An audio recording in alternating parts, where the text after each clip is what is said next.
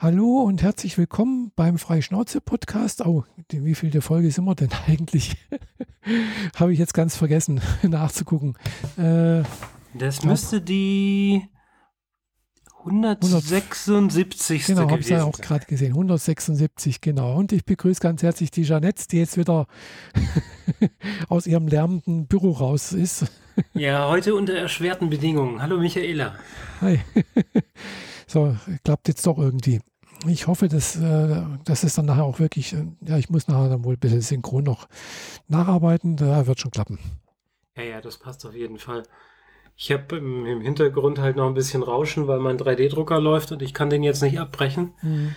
Äh, das wird schon irgendwie gehen. Ja, ja. Also jetzt auch von äh, nichts. die sorgt ja dafür für wahre Wunder, was das Thema angeht. Hoffen wir es. auf die genau. Wunder. Genau. Äh, ja, wieder zwei Wochen rum und äh, ja, nichts, nichts passiert, passiert, außer deiner Impfung, ha? Ja, genau. Also äh, wir hatten ja das letzte Mal darüber geredet, dass ich auf der Warteliste bei meinem Hausarzt für die Corona-Impfung gekommen bin, gelandet bin.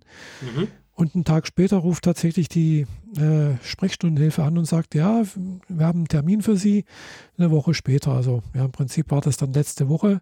Am Mittwoch hatte ich dann den Termin äh, habe dann glücklicherweise dann auch an dem Tag Homeoffice gehabt und äh, bin halt dann zum Mittag rum war das äh, zu meinem Hausarzt gegangen, habe da die Spritze bekommen, haufenweise Papier unterschreiben müssen, weil ich war, bin dann noch keine 60, äh, die, aber ich habe jetzt halt eine Impfung mit AstraZeneca bekommen. Mhm. Dieser wird ja nicht empfohlen für Personen unter 60, äh, aber mit BioNTech hätte ich halt auch keine gekriegt. Ja, okay. Ja. Ja, der Tag war soweit okay. Am den Tag habe ich nichts gemerkt, außer dass der Arm ein bisschen angefangen hat weh zu tun, aber war okay. Die Nacht drüber drauf habe ich dann nicht so gut geschlafen, aber habe mir jetzt nichts dabei gedacht.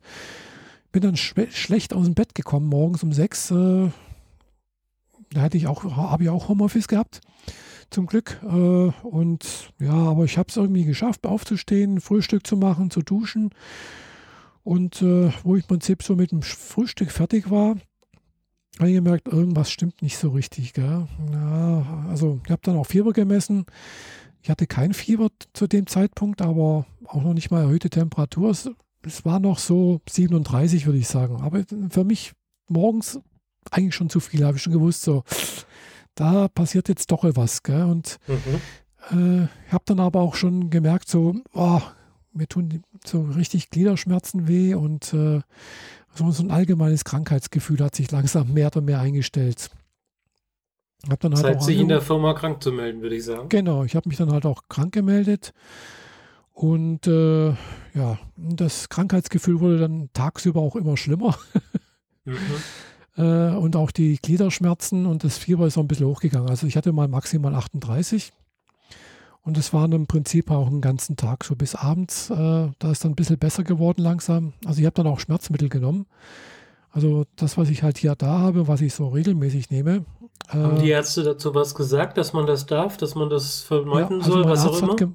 Also mein Arzt hat gemeint, ich soll entweder also Paracetamol nehmen, ich sollte kein Ibuprofen nehmen und auch kein Aspirin, auch kein Diclofenac, weil das äh, ja auch in gewisser Weise in den in, den, in, die Gerinnungshemmung oder Gerinnungsprozess des Blutes irgendwie mit eingreift, also hat irgendwelche Auswirkungen. Mhm. Und äh, gerade bei AstraZeneca, kann, eben, um irgendwelche Thrombosen vorzubeugen und sonst irgendwas, sollte man halt eben das nicht nehmen, äh, was irgendwie die Gerinnungshemmung irgendwie verändert. Ja. Äh, also Para. Also deswegen Paracetamol und ich habe halt jetzt Ding genommen, äh, was ich sowieso immer nehme wegen meinen Hüften. Das ist ja das Novalgin. Das greift auch nicht in Gerinnungshemmung ein. Äh, und äh, ja, da habe ich dann an dem Tag auch vier Stück gebraucht. Also morgens, oh. mittags, abends und nochmal, äh, bevor ich äh, mich wieder schlafen gelegt habe. Mhm. Maximaldosis ist übrigens 8. Also, und was nimmst du so üblicherweise, wenn du nur morgens. dich um die Hüfte kümmerst? Eine morgens normalerweise. Oder okay, von 1 auf 4 ist schon heftig. Äh, ja, manchmal auch abends dann zwei. Äh, heute habe ich mal wieder gemerkt, so, hey, keine Schmerzen mehr. Hey, jetzt klingelt es bei dir. naja, Moment, ich äh, ja. gehe mal an die Tür. Genau. Ich mute mich dabei. Okay. Ja, jedenfalls äh, kann ich ja weitererzählen. Da habe ich da also äh, heute mal keine genommen, weil heute keine Schmerzen. Zumindest heute Morgen nichts gemerkt. Und ja, das hängt immer auch davon ab, wie das Wetter ist. Naja, jedenfalls äh, habe ich da diese Spritze, also diese, ja, diese Impfung soweit ganz gut vertragen, abgesehen halt von diesen Krankheitssymptomen. Okay. Aber das war, das war mir ja bewusst, dass das passieren kann bei AstraZeneca. Ja, also, bei all diesen besonderen, dickeren Info Impfungen muss man ja eh damit rechnen, dass der Körper da halt einen Moment drauf reagiert und ja, Zeit schon, braucht, sich darauf einzustellen. Genau, er hat gut darauf reagiert und äh, wie gesagt, das äh, habe ich jetzt schon mehrfach von anderen, die halt auch AstraZeneca bekommen haben, gehört und auch mitbekommen, dass also da gerade bei der ersten Impfung dieser äh, starke äh, sagen wir, Impfreaktion stattfindet. Mhm. Dafür soll dann die zweite Impfung bei, mit AstraZeneca nicht mehr ganz so schlimm sein. Ja, hoffen wir es mal dagegen soll es bei BioNTech genau andersrum sein. Die erste Impfung so, naja, man merkt gar nichts, so wie ich das sonst immer von Impfungen gemerkt habe oder hatte. Mhm. Dafür soll dann nur die zweite Impfung dann auch äh, bei ja. manchen, nicht bei allen, also das ist ja auch bloß ein Prozentsatz. Äh, aber ja, wie gesagt, soll, soll oder kann dann wohl auch bei manchen zu stärkeren Reaktionen führen.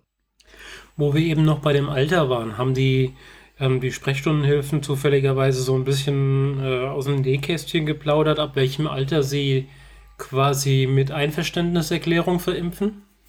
Äh, habe ich jetzt nicht gefragt, also haben auch nichts erzählt. Gell? Äh, aber ich habe jetzt eine, eine, also eine Bekannte, die jetzt gerade letzte Woche noch äh, in München beim, beim Doktor, also nicht beim Dr. Liegel, sondern beim Dr. Markowski waren, war. Mhm. Die hat jetzt, äh, und die ist erst knapp über 40, hat jetzt bei ihrem Hausarzt äh, wohl auch irgendwie Termin bekommen. Mhm. Mit Frau. Wohl auch AstraZeneca dann. Okay. Also mein Hausarzt hat dann halt auch gemeint so, äh, ja, also er weiß natürlich jetzt nicht, ob ich dann in zwölf Wochen, da ist dann in zwölf Wochen ist der zweite Termin, äh, ja, ob, ob ich dann auch wieder AstraZeneca bekomme oder BioNTech. Also die Ständige Impfkommission empfiehlt zurzeit, wenn man unter 60 ist und äh, als erstes AstraZeneca bekommen hat, als Zweitimpfung BioNTech. Aha. Ob er das dann da haben wird, kann er nicht versprechen. Er wird ja. dann halt das verimpfen, was er da hat. Okay. Stelle ich mir merkwürdig vor, dass man, also dass man mit zwei verschiedenen Impfmedikamenten hier arbeitet, die ja im Zweifel unterschiedlich arbeiten oder so, aber da bin ich nicht mhm. genug drin. Ja, also rein theoretisch arbeiten sie nicht unterschiedlich. Äh, nur der okay. Wirkmechanismus, das irgendwie, sagen wir, so dieses Spike-Protein, was dieses, also ja, diese, diese Antikörper erzeugen sollen, also dagegen wirken sollen, also von dem Coronavirus, äh, ist halt, halt ein anderer Mechanismus, um dieses herzustellen. Also beziehungsweise nicht herzustellen. Okay. Also beim mRNA-Impfstoff ist ja so, das ist so eine sogenannte Messenger-RNA, die landet dann irgendwie halt dann auch mal, geht in den Körperzellen über und die Körperzellen erzeugen dann dieses Spike-Protein selbst. Mhm. Und auf dieses Spike-Protein reagiert dann praktisch der Körper äh, und tut Antikörper herstellen und sonst irgendwas. Und äh, diese ganzen Immunreaktionen. Also da wird praktisch der Körper zu irgendwas genötigt, das diesen Impfstoff selbst herzu herzustellen.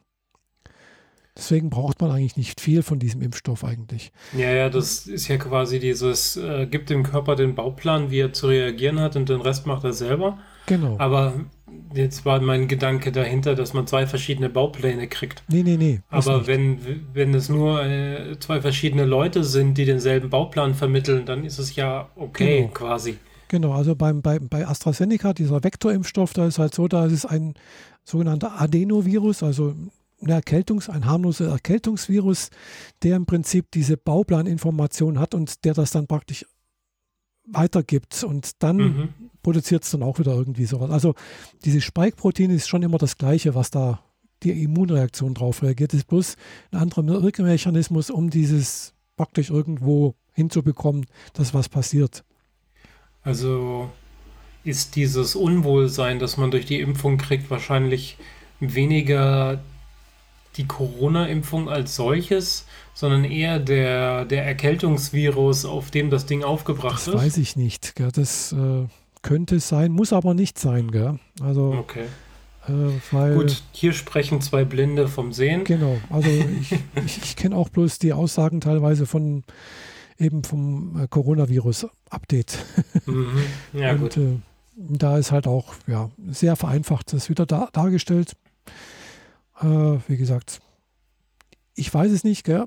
Mhm. Andererseits natürlich passiert auch eine Immunreaktion auf, kann auch eine Immunreaktion auf diesen Erkältungsvirus stattfinden. Gell? Mhm. Klar. Das, deswegen kann es nämlich auch sein, habe ich auch schon gehört, äh, wenn man nämlich diese Zweitimpfung mit AstraZeneca bekommt, kann es sein, dass die zweite Immunreaktion stärker auf diese Adenovirus funktioniert und dadurch eben auch diese gewünschte Reaktion eigentlich auf den Coronavirus schwächer ausfällt. Mhm.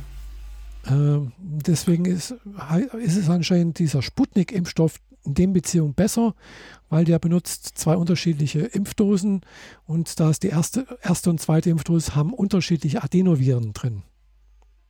Ah, okay. sodass, diese, sodass die Immunreaktion beim zweiten Impfen nicht auf diesen Adenovirus reagiert, sozusagen. Mhm. Da wird auch wieder ein bisschen rumgetrickst. Aber ansonsten ja, und dieser Adenovirus, dieses halt auch Schnupfenvirus oder Schnupfenerkältungsvirus, der da drin irgendwie, der natürlich auch abgemildert ist. Also der ist schon so abgemildert, dass man nicht schwer krank wird. Ja, der ist also nicht vermehrungsfähig oder sonst irgendwas. Äh, soll wohl von, äh, von äh, eigentlich ein, Schimpansen-Erkältungsvirus äh, sein. Mhm. Was ich so gehört habe. Yay! Wir killen den äh, Fledermaus-Virus durch ein Schimpansen-Virus. Genau, ah. so ungefähr. Na gut.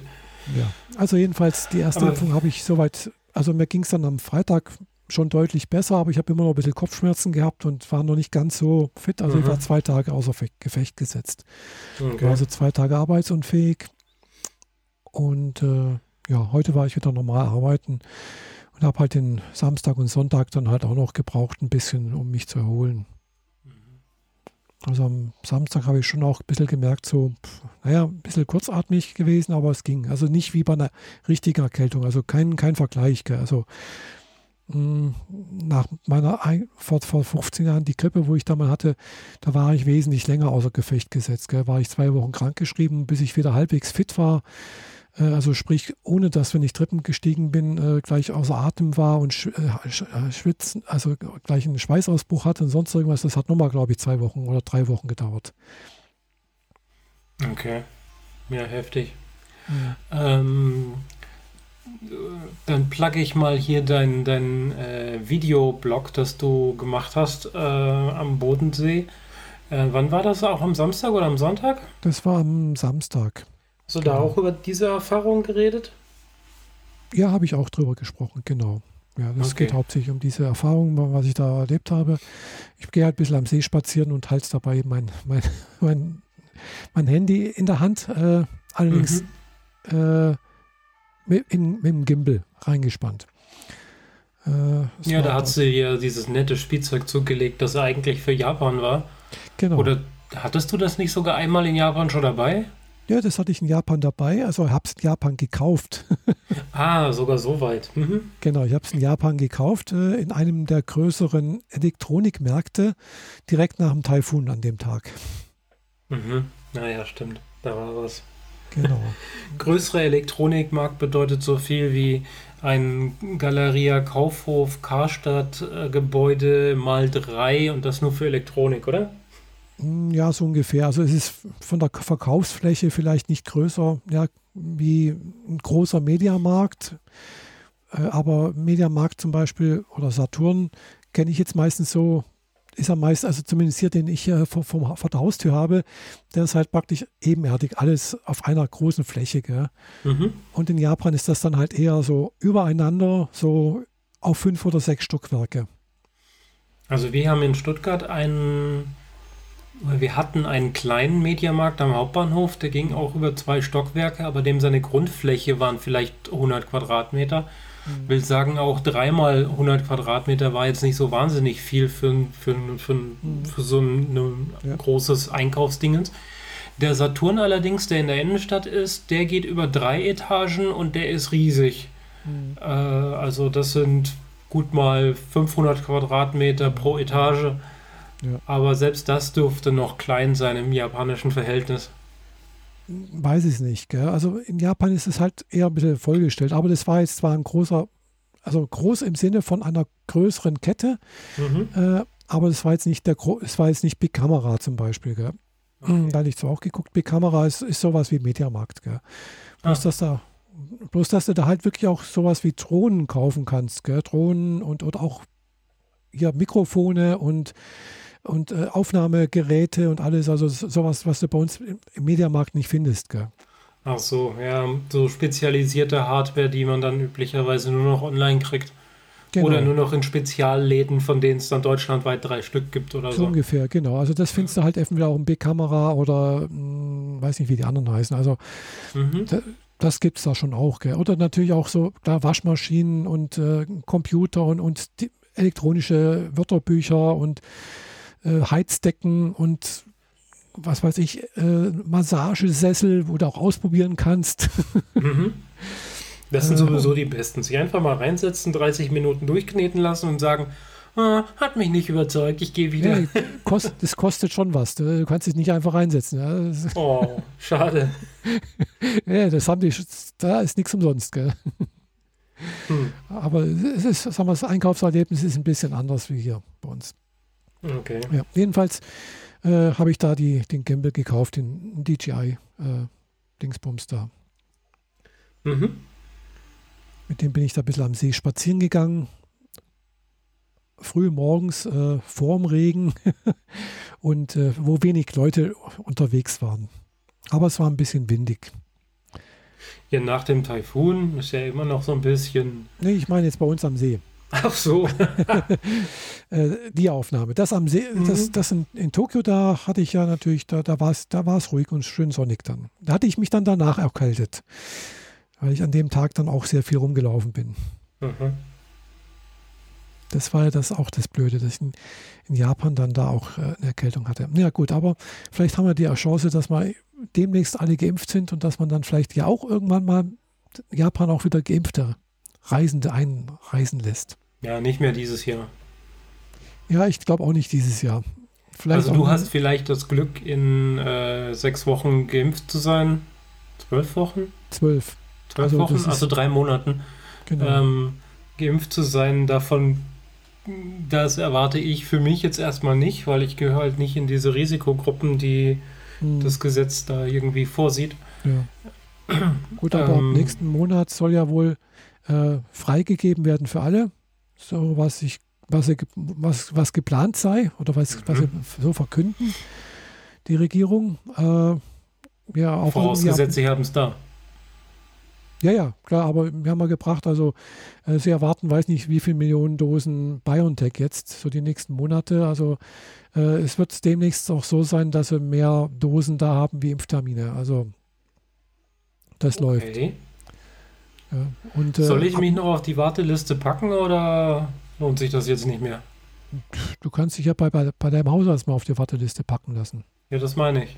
Ja, ja, das, das kann man immer machen, gell? Ist immer die Gut, Frage, im Zweifel bin ich auf der Warteliste für BioNTech. Genau. Mhm. Das ist ja egal. Hauptsache, du kriegst irgendeine Impfung. Gell? Ja, BioNTech genau. hat, hat halt den Vorteil, du kriegst, glaube ich, nach vier oder sechs Wochen dann die zweite Impfung.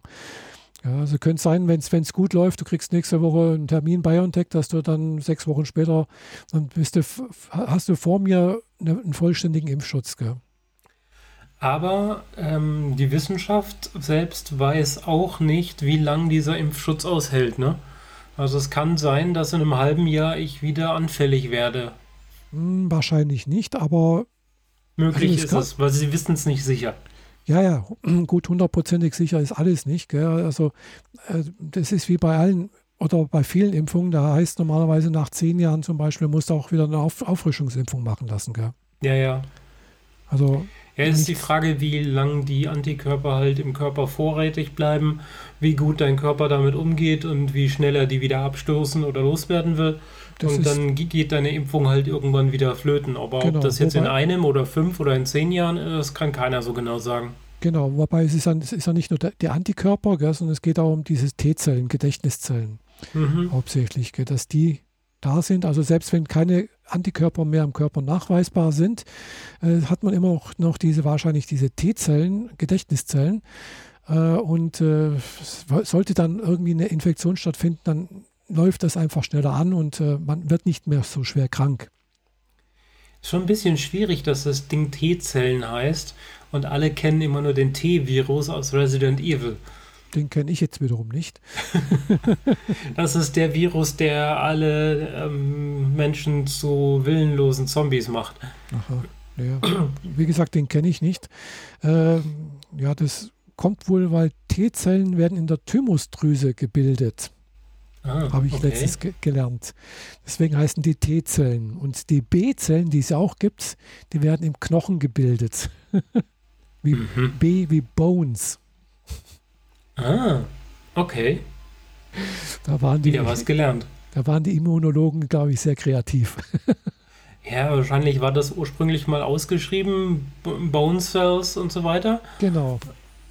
Und irgendwann äh, haben sie einfach de, der Sprechweise wegen es vereinfacht. So ungefähr, ja. Ja. naja, jedenfalls äh, äh, so schnell wie jedenfalls Japan impft, äh, kann es auch sein, dass man wahrscheinlich auch nächstes Jahr noch nicht nach Japan reisen darf oder kann. okay, wie deren Impfverhalten ist, weiß ich jetzt gerade gar nicht. Äh, ja, sie sind von allen Industrienationen Schlusslicht. Oha. Ja, also okay. sie haben jetzt, glaube ich, letzte, Stand letzter Woche ein Prozent der Bevölkerung geimpft. Aha. Ist, äh, hast du da eine Ahnung, warum? Ach, ich weiß es nicht. Sie haben ich weiß es nicht, keine Ahnung. Sie haben keinen eigenen Hersteller. Es muss alles importiert werden. Die Regierung hat ein bisschen geschlafen oder keine Ahnung. Okay. Gut, das ist halt jetzt hier ähm, äh, Hören sagen, da wissen wir jetzt auch nichts ja, genau. Also, ich beobachte also es wäre jetzt interessant zu wissen, ob die aus so einem gesellschaftlichen Aspekt, dass die generell äh, nicht so eine Affinität nee, nee. zu Nadeln haben oder sonst nee, was. Nicht. Nee, das nicht. Nee, also das ist nicht der Grund. Es ist äh, wohl, glaube ich, vielschichtig, würde ich mal sagen. Okay, na gut. Vielleicht weiß ja jemand äh, aus unserer Community mhm. äh, mehr darüber, weil du hast ja dann doch so ein paar Leute, die japanisch näher stehen, hier in den Podcast reingekriegt, beziehungsweise dazu gekriegt, uns zu hören. Vielleicht wissen die mehr. Ja, das wäre schön, gell? Lass doch mal einen Kommentar da. Genau. Oder so. Ja, apropos Japanisch lernen oder Japanisch. Mhm. Äh, bei mir geht morgen ein Japanischkurs los und zwar ein Vorbereitungskurs für die GLPTN4-Prüfung. Okay. Machst du es jetzt tatsächlich? Hm? Machst ja. du den Kurs jetzt wirklich? Genau, da geht jetzt morgen los und der findet per Zoom, aber äh, veranstaltet äh, durch die Volkshochschule Stuttgart statt. Ah ja. Das war das, was du äh, letztes Mal schon angesprochen hattest, genau. dass du da jetzt die Möglichkeit hast, dadurch, dass es kein Präsenzunterricht ist, kannst du zum ersten Mal halt so an was teilnehmen. Genau. Ja, sehr gut. Ja, ja also Wie lange geht der Kurs? Der geht, es sind glaube ich sogar neun, neun Termine. Also geht gut bis, ja, was haben wir jetzt, Mai, Juni, bis Ende Juni, glaube ich. Das heißt neun Wochen dann, oder wie? Ja, genau. Mhm. Und äh, ob dann irgendwann mal vielleicht dieses Jahr noch äh, tatsächlich eine Prüfung stattfinden kann, also weil die findet ja dann per Präsenzprüfung statt, ja. würde ich mal bezweifeln. Ja, das wird äh, schwierig. Oder sie überlegen sich was, wie sie die Prüfung äh, halt auch ähm, remote machen können. Äh, nicht die Japaner. okay. Äh, also jedenfalls nicht so schnell. Das kann noch eine Weile dauern, bis das mal so weit kommt. Also, äh, weil in Japan sind sie gerade erst dabei, mal die Faxgeräte abzuschaffen und ein Hanko. Was ist Hanko? Äh, das ist ihre Unterschriftstempel. Ah, okay. Ja, weil du brauchst für viele offiziellen Dokumente immer noch einen physischen Stempelabdruck auf ein Stück Papier. Aha. Und äh, wenn und du den die, hast. Die haben ja noch diese Stempeldinger aus Zeiten, genau. wo Menschen nicht lesen und schreiben konnten. Nicht nur das, sondern es ist halt auch wesentlich einfacher, sich so einen Stempel irgendwo raufzudrücken, als wie das mit, die, mit äh, Pinsel und Papier. Äh, mit Pinsel und, und, äh, und Tusche. Ja. Ja, also ist es halt, sagen wir mal so, einfacher. Außerdem kommt es ja aus der chinesischen Kultur. Da ist, wird halt, hat ja auch der Kaiser und sonst irgendwas, wurde auch gestempelt halt. Mhm. Äh, so wie bei uns halt früher auch so ein Siegel. Ja gut, das ist halt entstanden aus so der Kultur, wo man schreibt mit Pinsel auf sehr großem Papier genau. und nicht, wo wir mit Füllfederhalter auf Pergament schreiben. Ja, oder sagen wir so, früher halt eben mit Gänsekiel oder mhm. Schilfrohr oder sonst irgendwas, aber halt eben genau. nicht äh, mit, mit Pinsel. Das ist bei uns halt nicht üblich äh, gewesen äh, oder ist überhaupt noch nicht üblich, aber ja, in Japan war halt eben mit Pinsel, hat man geschrieben. Deswegen heißt er, äh, es war der gleiche Ausdruck, aber es ist ein anderes Schriftzeichen, aber wenn man schreibt, heißt das Kakadu, zeichnen heißt auch Kakadu. Also äh, hat ähnliche äh, klingt ähnlich. Zeichnen mhm. mal und, und, schreiben. Okay, ist ähnlich assoziiert, also okay. Ja. Es sind zwar unterschiedliche Schriftzeichen, aber trotzdem, wenn ich sage Kakadu, so weiß ich jetzt erstmal nicht. Ich weiß, das Wort klingt jetzt für deutsche Ohren sehr komisch. Ja. äh, bedeutet es erstmal schreiben und zeichnen, beziehungsweise malen. Okay. Genau, und ja. da geht es dann morgen Abend um 19.40 Uhr los, geht bis 21.10 Uhr. Mhm. Und äh, wie gesagt, vielleicht kann dann, es ist ja zwei Termine normalerweise, eben im Juni oder Juli, glaube ich, und dann halt im Dezember nochmal. Vielleicht kann die im Dezember dann stattfinden. Ja. Eventuell halt mit, mit äh, Schnelltest am Eingang. Ja, oder beziehungsweise, wenn man halt vollständig geimpft ist, dann braucht man das ja auch nicht mehr. Ja, das ist schwierig, weil das heißt ja nur, dass du es nicht, dass du es nicht ausbrütest quasi, aber du kannst es trotzdem irgendwie tragen und jemand anders weitergeben. Das, das nee, also die Wahrscheinlichkeit ist äh, anscheinend geringer, mhm. dass man das verbreitet, als wie wenn man einen Schnelltest gemacht hat. Okay.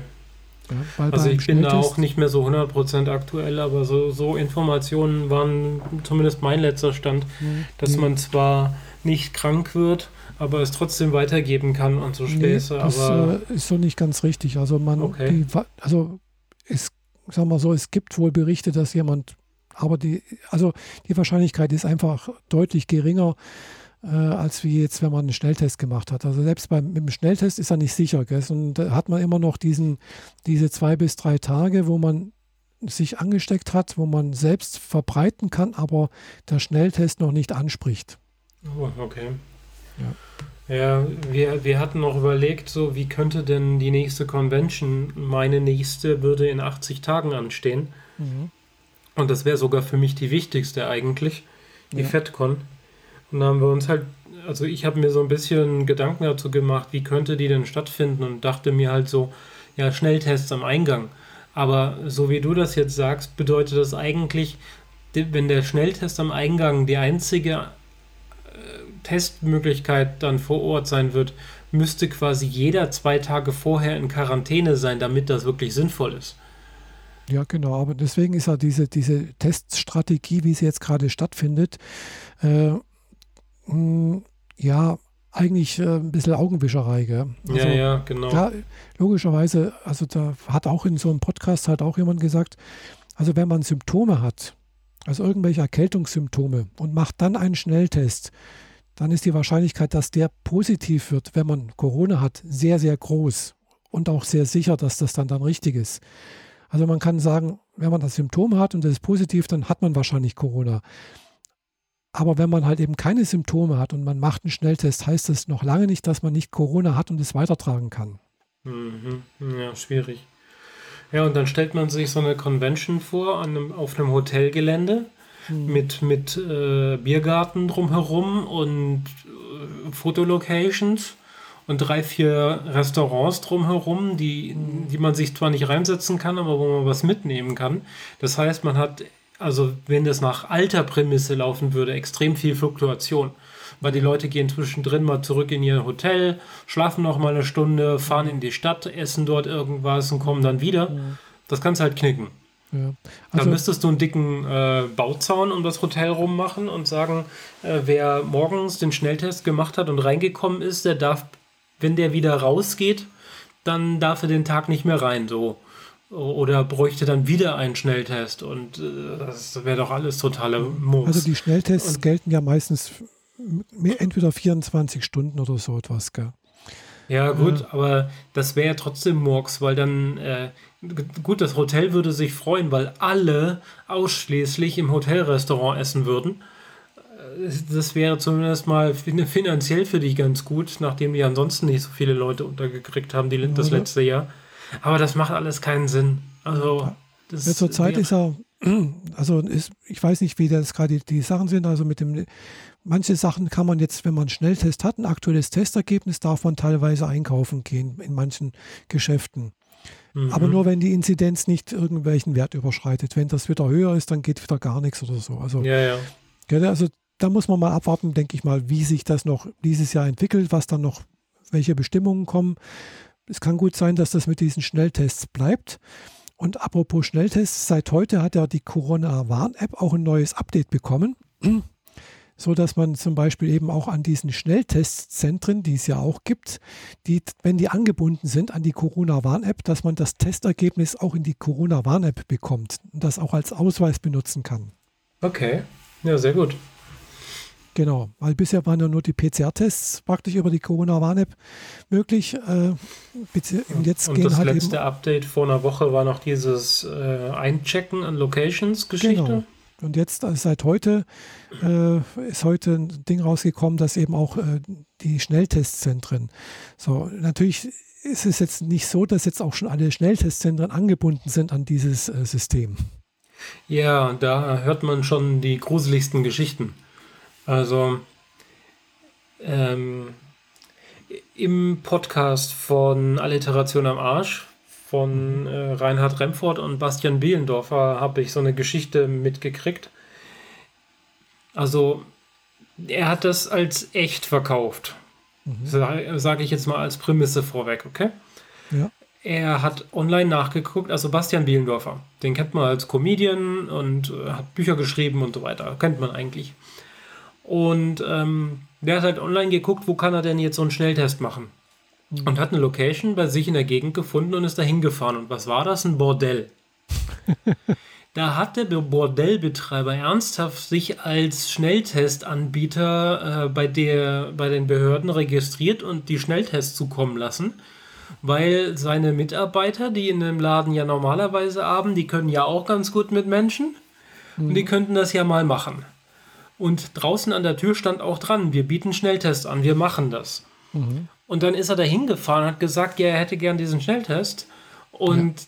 dann wusste die Angestellte dort, also die Prostituierte da oder so, mhm. äh, erstmal gar nicht, was das ist, wie man das macht. Hat dann auch erstmal den Schnelltest ausgepackt und die Anleitung gelesen, den Chef gefragt, wie wir das jetzt machen. Und am Schluss waren sie sich noch nicht mal mehr sicher, äh, was sie dafür ähm, ähm, verlangen sollen, so vom Preis her. Obwohl draußen an der Tür ein Preis steht. Also die wussten im Laden nicht mehr, welcher Preis draußen dran steht und haben ihn dann anders abgerechnet. und wenn man sich das so als Grundprämisse vorstellt, dann kann man sich ja über die äh, Schnelltests da draußen ja so, ey, muss man sich echt Gedanken machen, was ist das alles und wer macht das. Mhm. Und dann ist der, der Schnelltest bei denen in so einem Körbchen gelandet und sollte dann irgendwie am Abend ins Labor oder so. Und er hatte ähm, die Negativmeldung per Mail schneller als das hätte passieren können. Mhm. Will sagen, er hat eine Negativmeldung auf sein, auf sein Mailkonto gekriegt von seinem Schnelltest, obwohl dieser Schnelltest nie und nimmer ausgewertet werden konnte. Mhm. Will sagen, er hat einen Negativtest, der gar nicht getestet wurde. Mhm. Möglich, Und wenn das andere auch so machen, dann sind diese Schnelltests bald nichts mehr wert. Ja gut, es, wie gesagt, ich weiß es nicht. Also es oftmals, also die, die offiziellen, die es hier so gibt, die sind ja eigentlich von der Stadt oder so etwas. Mhm. Ja. Und, ja, mag äh, schon sein, dass die, die Tests von der Stadt sind und dass die die auch gekriegt haben. Aber wie nee, die nee, die nee. dann verarbeitet haben. Nein, ich meine, die sind von der Stadt, die finden in öffentlichen Einrichtungen statt. Also, Achso, du äh, meinst also nicht, die, die Testcenter, ja, ja. Genau, also sprich, das findet bei uns hier in Friedrichshafen zum Beispiel. Im Rathaus gibt es ein Schnelltestzentrum zum Beispiel oder in der Nähe des Rathauses. Mhm. Äh, oder, oder, es gehört angegliedert irgendwie. Äh, oder ein altes, beziehungsweise hier noch die alte Festhalle. Das gehört auch der Stadt. Ja. Und dann gibt es noch auf dem, auf dem Messepark, also am Messeparkplatz einen zum Durchfahren. Einen zum Durchfahren haben wir hier im Ort gekriegt. Also haben wir hier in, in den Ort gekriegt, aber ich habe kein Auto. Ja, ja, klar. Richtig. Und ich bin gerade auf der Seite von Friedrichshafen, da gibt es eben diesen, da kann man wohl auch einen PCR-Test machen lassen, gell, also beim Durchfahren. Also mhm. falls notwendig. Gell. Was ist jetzt der Unterschied zwischen einem Schnelltest und einem PCR? Ja, also der PCR-Test, das ist der, der, der genau ist, ah, der halt wirklich durch eine Sequenziermaschine geht. Der dauert einen Tag, bis du das Ergebnis hast. Äh, und der kostet auch mehr, wesentlich mehr Geld. Äh, der Schnelltest, der dauert halt, wie er sagt, schnell. Der wird halt auch nicht we weniger, man, ja, die, die, die Probennahme ist auch einfacher. Und du hast nach 15 Minuten hast das Ergebnis. Dann war das, was Bastian gemacht hat, äh, ein PCR-Test und kein Schnelltest. Also er meinte, dass das Ergebnis ja erst nächsten Tag kommt mhm. und dass der irgendwie 100 Euro kosten sollte. Mhm. Genau, Deswegen, die, und die Schnelltests, die hier im Edeka rumliegen, die kosten alle um die 5 Euro. Genau, richtig, genau. Und äh, man braucht halt teilweise so einen PCR-Test, einen negativen PCR-Test, um irgendwelche Flugreisen machen zu können mhm. oder wieder einreisen zu dürfen, beziehungsweise auch um ins Krankenhaus zu kommen. Okay, ja. Also aufgenommen zu werden. Und ich hatte jetzt letzte Woche auch einen Tag vor der Impfung auch einen Schnelltest bekommen, äh, und zwar im Krankenhaus, weil ich war einen Tag vorher im Krankenhaus und da kommt man nur rein, wenn man auch ein, zumindest einen Schnelltest hat. Mhm. Und äh, da war ich schon überrascht, äh, wie die die Probe nehmen. Gell? Also bisher habe ich jetzt, wenn ich selber gemacht habe, mit diesen, mit dem man halt in der Drogerie kaufen kann, halt eben so ein bisschen im Nasenloch da, bisschen weiter hinten so ein bisschen rumgewischt. Gell? Mhm. Und die hat jetzt wirklich diese Probestäbchen ähnlich weit hinter geschoben wie beim, wie, wie bei, wie beim PCR-Test. Allerdings halt nur in ein Nasenloch reingeschoben, so 10, 15 Sekunden gewartet, einmal kurz ein bisschen gedreht und dann wieder rausgezogen. Das ist ein ziemlich unangenehmes Gefühl, nehme ich mal an. Ja, das war sehr unangenehm. Weil äh, da will man gar nicht wissen, was da alles mit rauskommt. Na, nee, also.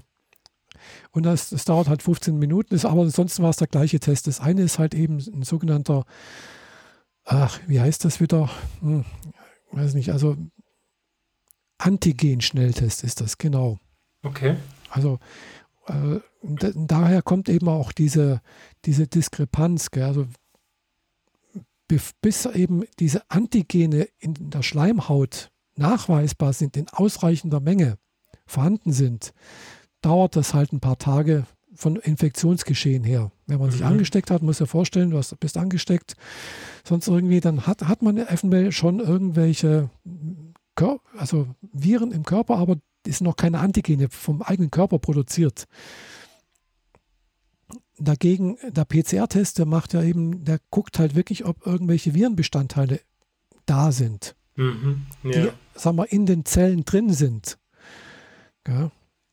Und deswegen ist der, ist der eher da, also kann eher positiv sein. Also so war es auch bei meiner Mutter, wo die krank geworden ist. Die, ist, die hatte, glaube glaub ich, auch erst einen Schnelltest oder beziehungsweise haben sie einen PCR-Test gemacht, da war sie positiv. Wir haben am gleichen Tag auch nochmal also einen Schnelltest gemacht, der war, der war negativ. Da war erst einen Tag später war der Schnelltest positiv. Okay, ja. Da haben wir wieder dieses Problem, dass der Schnelltest am Anfang nicht wirkt oder genau. nicht funktioniert und erst später genau. in der späteren Infektionsphase genau. erst wirkt. Das Einzige, wo er halt wirklich hilft, ist äh, bei asymptomatischen äh, äh, Verläufen. Gell? Also sprich bei Leuten, die so oder so keine Symptome bekommen und auch nie merken, dass sie irgendwie Corona haben oder hatten. Mhm. Und das ist ja auch das Gefährliche. Es gibt auch ganz viele, die das haben, die merken gar nicht, dass sie irgendwas hatten. So wie Kinder, ne? Die mehr Zum oder Beispiel. weniger ohne Symptome daherkommen. Genau. Und deswegen wird auch jetzt mindestens zweimal die Woche in Schulen, wenn, wenn sie wieder aufmachen dürfen, Kinder getestet. Mhm. Ja, davon hört man auch Horrorgeschichten. So, wir haben vier Tests pro Klasse. Nee. Ja, in manchen Berliner Schulen läuft das so. Dann, ja gut, aber kann sein. Hier jedenfalls nicht. Also, mhm. was ich gerade letztes, heute in der Frühstückspause gehört habe, da wird montags und donnerstags wird getestet. Und äh, wer nicht getestet werden möchte, äh, sonst irgendwas gibt es ja wohl auch, äh, die kommen dann alle zusammen in einen Raum. okay. Na da. Ja, man merkt, wir sind heute ein bisschen arg monothematisch, weil wir nicht so super viel zu erzählen haben, aber so ein bisschen was konsumiert haben wir ja dann doch und da können wir ja dann doch mal ein bisschen unsere ja. Konsumabteilung wieder aufmachen, oder? Genau, können wir auch machen. Ich habe auch noch neue Hardware gekauft. Du hast AirTags, oder? Ich habe noch keine AirTags, aber ich habe welche bestellt. Ja, die sollen diese Woche kommen. Das, das, das, selbst wenn ich welche hätte, wüsste ich nicht, wohin damit. Von daher, hm, okay. Ja, ich schon. Also am Schlüsselbund zum Beispiel. Oder ja. in die Tasche also, rein. Sagen wir es mal so, man braucht sie erst dann, wenn man sie braucht. Ne? Und bis dahin ja, ja. weiß man nicht, dass man sie braucht.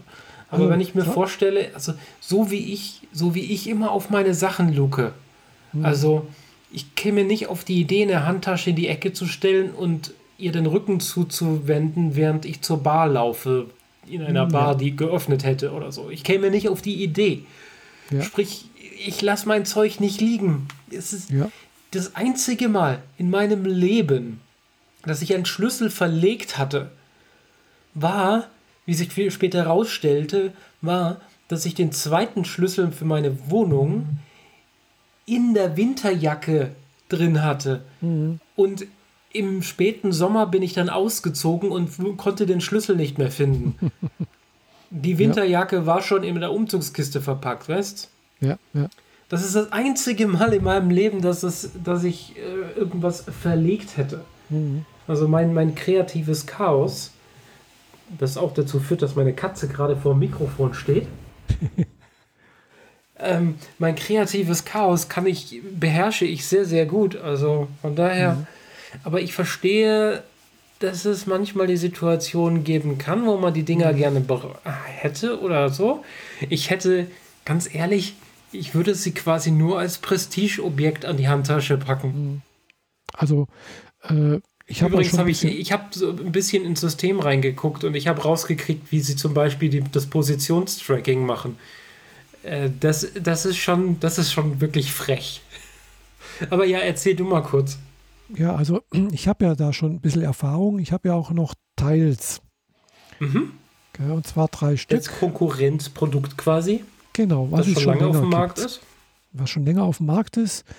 Äh, das Problem mit Tiles ist halt einfach, äh, man braucht diese App. Man, diese App muss im Hintergrund laufen auf dem iPhone oder Android-Handy.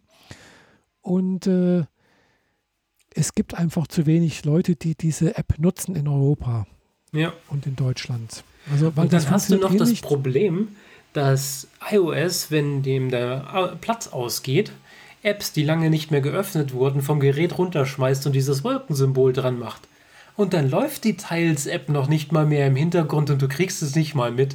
Doch, du kriegst es mit, weil äh, Tiles äh, tut dich dann, also da gibt es dann schon auch diese Meldung, äh, läuft gerade nicht und sonst irgendwas. Also das, das oh, geht schon. Okay. Ja, also das, das ist, glaube ich, schon, weil die, die läuft da irgendwie im Hintergrund sonst. Ja.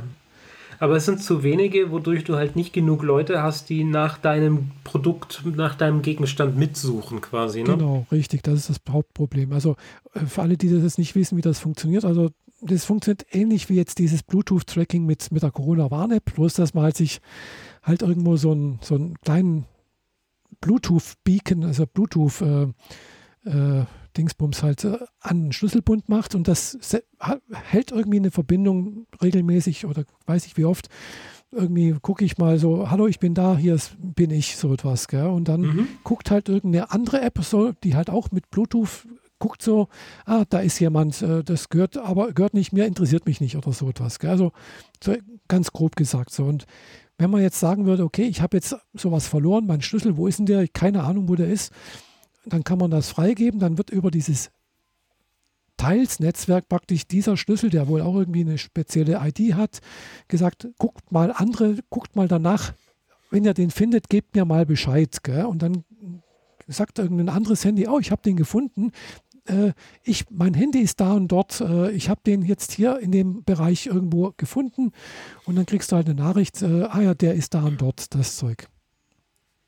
Das Ganze ja. kann natürlich nur, kann, das Ganze kann natürlich nur funktionieren, wenn genügend Leute auch diese App nutzen. Und äh, ja. Ja, und dann hat Apple natürlich hier den großen Vorteil, dass eine Milliarde iPhones da draußen rumrennen und all da genau das tun, was. Tiles genau. mit seiner App nachträglich hinzufügen wollte. Genau. Richtig, das ist halt der ganz große Vorteil. Die Wahrscheinlichkeit, dass irgendwas, wenn was verloren geht und mit, mit, mit, mit äh, AirTags gefunden werden kann, ist wesentlich größer als mit, mit, mit Tiles. Genau. Das, aber also, das Tiles ist natürlich, wenn du, wenn du natürlich selbst im, im Bereich dieses Bluetooth-Beacons bist, gell, ist natürlich auch toll. Gell? Du kannst es auch anklingeln lassen. Klar, das kann ich jetzt mhm. mit AirTags auch. Gell? Aber teils dürfte, wie man so schön sagt, die Fälle wegschwimmen sehen. Genau, vor allem, weil halt das AirTag hat halt noch eine Besonderheit. Das funktioniert auch mit Bluetooth einerseits, andererseits dieses Ultra-Wideband äh, Nier-Dingsbums. Also du kannst dann halt eben in der Wohnung rumrennen oder sonst irgendwas und das zeigt dir halt dann einen Pfeil an. Ach, das ist dort in der Richtung. Ja. Das ist auch Bluetooth. Das ist nur Bluetooth. Nee, anscheinend nicht. Das ist dieses Ultra-Wideband noch irgendwas. Das ist nicht nur Bluetooth. Das ist das gleiche, was auch im, im, äh, im, im, HomePod Mini drin ist, wenn ich da praktisch das Ding dran halte, äh, mein, mein Handy dran halte und äh, äh, die Musik übergebe. Ja, das ist also die Erkennung, dass man nah dran ist. Ja, okay. Genau. Aber ich habe rausgekriegt, wie sie die. Okay, nochmal einen Schritt zurück wenn man so einen AirTag irgendwo hingepackt hat und den jetzt sucht, ihn nicht mhm. unbedingt direkt als verloren markiert, damit jemand anders ihn für dich findet, mhm. sondern wenn man ihn selber sucht, dann kriegt man so ein Panel, das äh, einen Pfeil zeigt, der in die Richtung zeigt, wo das Ding ist. Am Anfang genau. musste das Handy so mal links und rechts schwimmen, damit es sich mhm. qualibriert. In mhm. Anführungszeichen sage ich ganz bewusst. Und dann äh, gehst du in die Richtung, wo der Pfeil dir zeigt, äh, bis dann hier irgendwann die, die Distance immer niedriger mhm. wird, bis unter einem halben Meter. Und dann zeigt sie, ist es hier und jetzt musst du selber gucken. Mhm. Und diese Ansicht ist richtig frech verarscht. Das Ding ist nämlich, die, ähm, der Empfänger im Handy hat keine Orientierung in welche Richtung dein dein äh, AirTag ist. Kann es nicht wissen, die Antenne ist äh, rundstrahlmäßig. Sprich, egal ob der AirTag links vom Handy liegt oder rechts oder davor, er ist immer, wenn er, wenn er 20 cm entfernt ist, ist er immer nur 20 cm entfernt.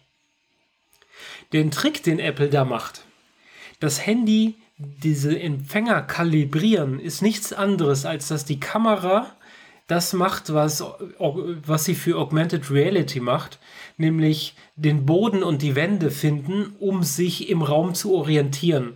Und während du das machst, kippst du dein Handy im Zweifel ein bisschen links und rechts und bewegst es links und rechts. Das ist ja genau das, was sie von dir wollen. In der Zwischenzeit wird der Raum gescannt und durch die Handybewegung weiß es dann ganz genau, ähm, dass du dich nach rechts drehst und wie viel, weil es auf dem Pixel genau weiß, wo du dich, wie du dich gerade passend zu den Fliesen oder zum Teppich oder dem Stuhl daneben ausrichtest. Und dann misst es, wo der Empfang stärker ist. Und ja. durch, durch die Orientierung, du hast das Handy nach rechts gedreht und der Empfang wurde besser. Und mhm. seien es nur 5 Zentimeter dann dreht sich der Pfeil in diese Richtung und sagt dir, da war der Empfang besser. Mhm. Die Antenne weiß selbst nicht, in welche Richtung das Gerät sein muss. Es macht es nur durch die Hin- und Herbewegung und dadurch den Ausgleich in der Position des Raums. Klar, die Antenne kann das nicht wissen, weil das ist ja auch bloß ein, ein Teil. Genau. Äh, klar, wenn du es natürlich bewegst, die Antenne, dann hast du natürlich irgendwo eine entsprechende äh, Empfangsmaximum äh, irgendwo. Und in der genau. Richtung müsste rein theoretisch die Quelle liegen. Genau das, das. macht man eigentlich immer so. Ja, aber dass sie halt die Kamera und den, den Raum dafür benutzen, finde ich halt witzig. Weil ja, du, wenn, wenn du, also, also, wenn ich jetzt das mir vorstelle, ich mache das jetzt mit einer Richtantenne zum Beispiel oder mhm. habe jetzt und dann habe ich auch eine Augmented Reality dabei, und zwar meine eigenen Augen, gell? Ja, ja, aber die deine eigenen Augen machen, zeichnen keinen Pfeil aufs Display, der nach rechts zeigt. Nee, aber mein Gefühl sagt mir, wo rechts und links ja, ja, ist. Genau. Ist. Also, aber ja. wenn du diesen Pfeil nicht hättest, dann müsstest du es den alten Weg machen. Das Handy sagt 4 Meter, 3,80 Meter, 3,70 Meter. Oh, ich komme also näher. Und dann wieder 4 Meter, 4,20 Meter. Huch, ich bin doch in die falsche Richtung gegangen. Hier stimmt was nicht. Mhm. Und durch den Pfeil gibt es dir die Hilfe, die quasi durch Triangulierung der, der Signalstärke entsteht, wo denn, denn der eigentliche Beacon dann tatsächlich ist. Das, du kriegst das nämlich dadurch raus, dass wenn du die Kamera und den LIDAR, falls du einen LIDAR in deinem Handy drin hast, abdeckst, dass es dann sagt, ganz schön dunkel hier, ich brauche mehr Licht. Das ist witzig. Ah ja. Von naja. daher, ich, ich finde es ich find's recht interessant, wie sie das gelöst haben, mhm. weil äh, im Zweifel hätte ein Kompass gereicht oder so, aber sie nutzen hier die Kamera. Mhm. Ja. Das ist mir eigentlich egal, wie sie das machen. Hauptsache, es funktioniert. Wie gesagt, ich habe mir jetzt mal erstmal zwei AirTags bestellt. Ich wollte eigentlich dieses Dreierpack, nee, Vierertag war, war. Es gibt nur eins ja. und vier, was ich ein bisschen blöd finde, weil genau. Zwei und drei sind für manche dann doch auch interessant, aber mhm. die, äh, der Preisnachlass bei vier ist immerhin ein Drittel AirTag. Genau, also ich hab, wollte eigentlich erst das Viererpack kaufen, äh, aber das war mir dann zu teuer eigentlich. Gell? Und ja, ich 119 gewusst, zu 39, oder? Ja, na, ja 119 zu, zu, zu 35 oder irgendwie 35 kostet eins. 35 kostet einer? Genau. Aber jedenfalls war mir das dann doch ein bisschen zu teuer, weil man, man braucht ja dann noch irgendwelche Zubehörteile, um die zu verpacken ja. und irgendwo dran zu hängen. Ja. und die Zubehörteile kosten mehr wie das AirTag selber. Ja, auch das. Da gibt es allerdings einen ganz guten von Belkin, der ist ja. recht günstig. Genau, den es aber noch nicht, äh, der, der auf der Apple-Seite noch nicht erhältlich war zu dem Zeitpunkt. Ja, den kriegst du über andere Wege und die musst du nicht bei Apple kaufen. Ja, klar. Jedenfalls äh, habe ich dann halt erstmal ein bisschen gewartet. Mhm. Wo ich dann das nächste Mal drauf geguckt habe, war eben das für das Viererpack äh, irgendwann lieferbar im Juni oder Juli. Ja, also alle YouTuber, die die Dinger vorstellen, haben alle den Viererpack. Also die selbst selbst wenn es nur die Influencer gekauft haben, dann wurden alle Viererpacks weggekauft gerade. Wahrscheinlich, ja. Ja, macht auch mehr Sinn. Wenn du zwei vergleichen willst, brauchst du ja. mindestens schon mal zwei. Weil wenn ja. du einen eingerichtet hast, dann hast du ja nicht viel davon. Also zumindest nicht zum ja, Demonstrieren allem, im Video. Halt, du, du, kriegst halt beim Viererpack kriegst du halt einen umsonst sozusagen dazu. Einen halben. Ja. Ich habe es gerade im Kopf durchgerechnet, das ist ein halber. Ja, aber es ist trotzdem, das, das ist das günstigste Teil, das Apple je produziert hat. Ja, ja, genau. Aber mhm. man muss die Verpackung, also wenn man bei Apple einkauft, muss man mindestens den günstigsten äh, Tag-Holder äh, noch mit einrechnen und dann ist es schon wieder nicht mehr ganz so billig. Ja, gut, man, je nachdem, wo man das hintun möchte, mhm. braucht man vielleicht auch keinen Tag-Holder. Also ich habe mir dann bloß noch einen Tag-Holder dazu bestellt weil ich habe an meinem einen Schlüssel habe ich dann noch ein kleines Täschchen und in das Täschchen kann ich das reintun. Ja, ähm, der Sinn davon ist ja, dass man das Ding sieht. Ja, Denn nee, wenn man es sieht und dann äh, deine, dein Schlüsselbund liegt irgendwo, wenn der Schlüsselbund irgendwo liegt oder die Tasche, dann denkt man erstmal nur, da ist eine Tasche verloren gegangen oder ein Schlüsselbund. Aber wenn der Schlüsselbund da liegt und man den Tag sieht, dann weiß die, dann wissen ja heutzutage die Leute, im Zweifel halte ich mein Android oder mein iPhone-Handy daneben und äh, markiere und scanne es und kann dem Apple-Server dann sagen, ich habe es gefunden und ich kriege dadurch die Telefonnummer raus von demjenigen, der es gehört. Sofern der es als äh, verloren markiert hat oder so. Hm, ja, kann man so machen. Andererseits. Äh, Weil wenn du den Tag versteckst, dann kriegst du diese aktive Aktion von jemand anders halt nicht. Das nicht, aber die, die, die andere halt eben, dass halt jemand äh, ein Apple-Handy hat und äh, das dann trotzdem weitermeldet. Genau, also, aber dadurch schließt du halt alle Android-User aus. Und richtig, das sind in ja. Deutschland im Zweifel die Mehrheit. Ja, aber es gibt immer noch wesentlich mehr Leute, die auch ein iPhone haben, als wie die Teil benutzen. das ja, auf jeden Fall. Und okay. äh, klar, es hat alles seine Vor- und Nachteile. Ich würde zum Beispiel, wenn ich jetzt mal wieder auf Reisen gehen kann, würde ich das zum Beispiel auch in meinen Koffer reintun. Auf jeden Fall, da gehört es auch dran. Aber halt ja, auch außen. Nee, eben nicht außen. Weil wenn das jetzt wirklich geklaut werden sollte, zum Beispiel, dann ist natürlich Diebstahl, das Teil Diebstahl das Erste, halt was so weg ist. Ja, aber bei Diebstahl ist es halt im Zweifel so, dass jemand den Geldbeutel, die Tasche nimmt, den, äh, das Geld rausnimmt und das Ding in die Ecke knallt. Da bringt dir der Tag dann nichts, um denjenigen zu finden. Außer das Teil ist an einem Fahrrad verbaut, aber das gibt es hier nochmal separat. Andere Geschichte.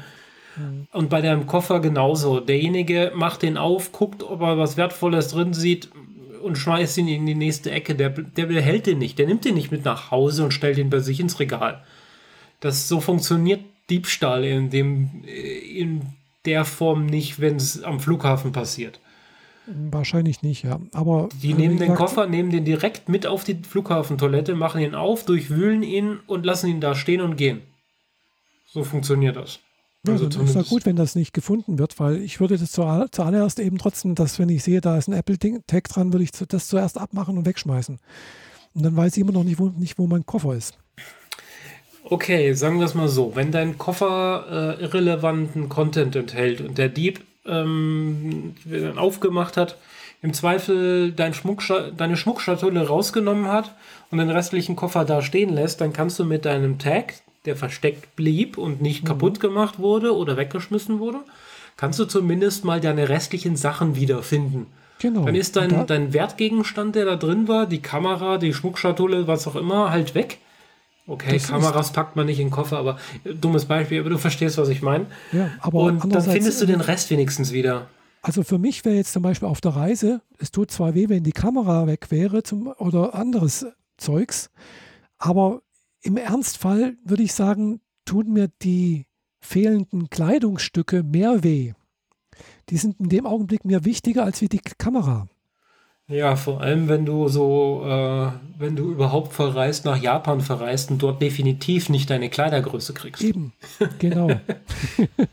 Geschweige denn Shampoo und Zahnbürsten. Na gut, Zahnbürsten werden sie wohl haben, aber Shampoo das, wird dann schon schwieriger. Shampoo brauchst du auch nicht. Das, das, das kriegst du umsonst äh, im, im, im Hotelzimmer. Also Shampoo brauchst du keins mitnehmen. Okay. Na gut. Aber ja, ja. Also, ja, das ist so mein Gedanke. Also, wenn, wenn ich einen AirTag mache, kaufen würde, würde ich ihn an die Handtasche machen. Natürlich mit einem Hermes Lederarmband. Für 500 Euro? 440. Ah, okay, doch so günstig. ja, ja, das ist wirklich, also, ähm, ich hatte auch ja. überlegt, ob ich an meinen Jaguar äh, so ein AirTag äh, aufs Armaturenbrett lege, aber der sagt ja im Zweifel selber dem, dem Heimsystem von Jaguar, äh, wo er geparkt ist. Naja, Scherz beiseite. Also, ich bin, ich bin früher immer mit einem Schlüsselpunkt rumgerannt, der hätte einem Haus, Hausmeister gehören können. Mhm. Heute kenne ich Freunde, die das immer noch so machen. Und das sind so die Schlüsselbunde, die man an so eine Gürtelschlaufe einhakt mit so einem Karabiner. Mhm. Und die jedes Jahr äh, die eine neue Hose kaufen müssen, weil sie diesen, äh, weil diese Schlaufe durchgefetzt ist. Mhm. Weil da so viel Gewicht dran hängt. Ja, Oder im Zweifel kommt dann die Mama und macht dann nochmal Naht dran, weil schon.